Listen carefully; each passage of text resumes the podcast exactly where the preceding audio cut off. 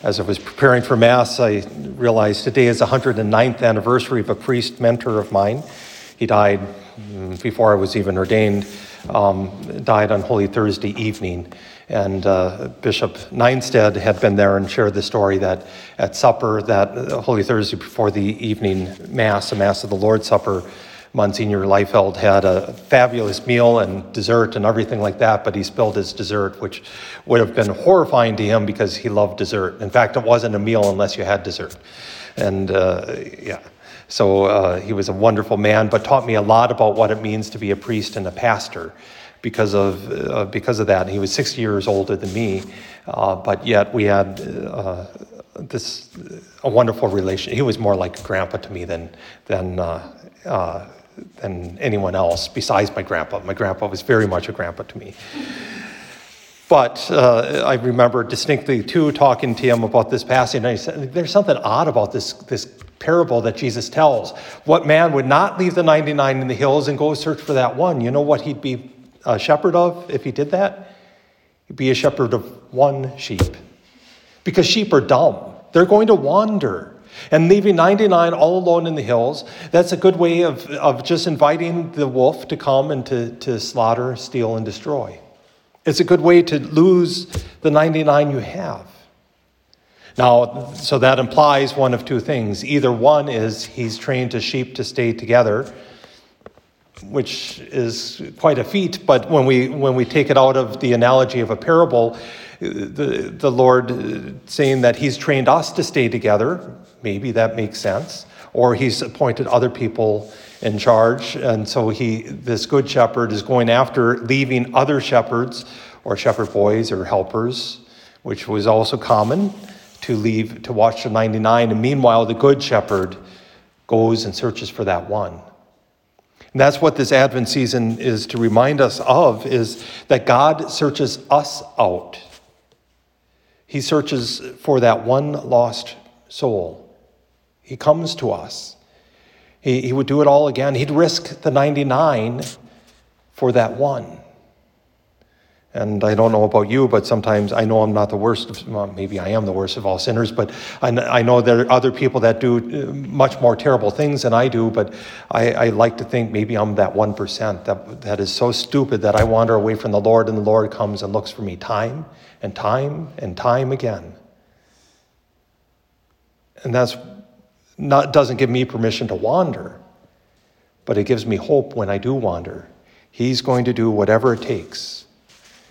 Now, also, if we know, if we uh, go back to the analogy of a shepherd, what does that shepherd do uh, in the customs of the, the day as Jesus was telling this? They would have said, There is something really wrong about this because no shepherd is going to go and, and search for that, night, that one that wanders away. But if he does, he's going to knock that sheep on the top of his head with the, the crook of his staff.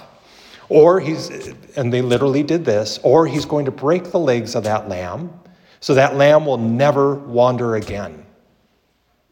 Because that lamb is going to remember the last time I wandered away, he broke my leg. That hurt. So I'm going to stay right here where I'm nice and safe.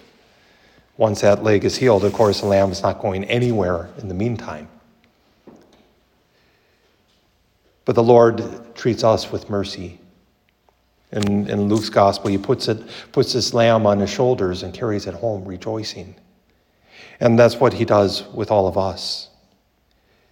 I don't know about you, but as, as a, a priest and as a Christian who knows we're, we are to model, uh, to follow the model that Jesus Christ provides for us, sometimes I don't have that zeal to go after that lost one. I'd rather stay with the 99 where it's nice and comfortable where the, maybe the, uh, the, uh, the, the furnace is on and working, you know, on a day like this, going out and searching for that lost lamb.